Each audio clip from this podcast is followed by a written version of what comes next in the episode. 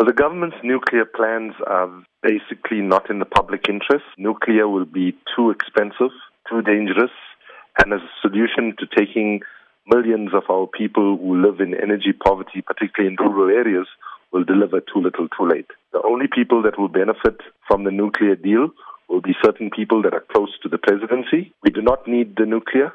We can acquire our energy through solar and wind, which will be cheaper, faster, safer, more sustainable. And the only people that will benefit from the nuclear deal will be those that are politically connected. Have you tried to engage with government on this rather than going the legal route? Yes, we've tried several times. I even spoke to the Minister of Energy in October last year in Cape Town and appealed to her to move away from this nuclear plans.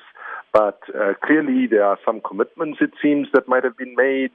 And really, when you look at the trends internationally of how the nuclear industry is uh, faring and so on, it doesn't make sense for us to proceed. If people think that the arms deal, you know, had a lot of corruption in it, if this nuclear deal goes ahead, it will make the arms deal look like a Sunday morning picnic in terms of how much bigger it will be in terms of corruption.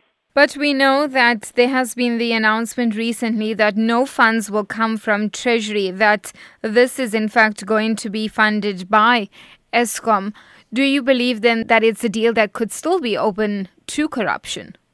Oh, no, absolutely. I mean, uh, Eskom would like us to forget. Already they've wasted 20 billion rand in today's money on a nuclear project already called the PBMR, Pebble Bed Molecular Nuclear Reactor.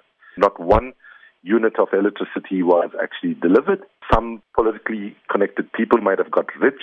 Some consultants would have got rich from it. But the people of South Africa had 20 million of their money wasted by Eskom. We have no confidence in Eskom being able to deliver. This week in Durban, you will be raising funds to go towards the court case to be heard in December. Take us through this.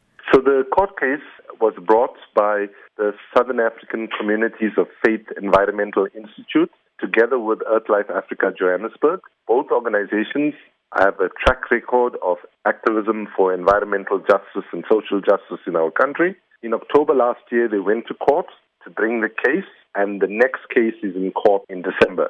Obviously, to bring a court case is quite expensive. We want this victory of the court case to be one that will be shared by as many South Africans as possible. And so here's an opportunity for people not to sit back and say things are bad in our country and governments making bad decisions. Here's an opportunity to get involved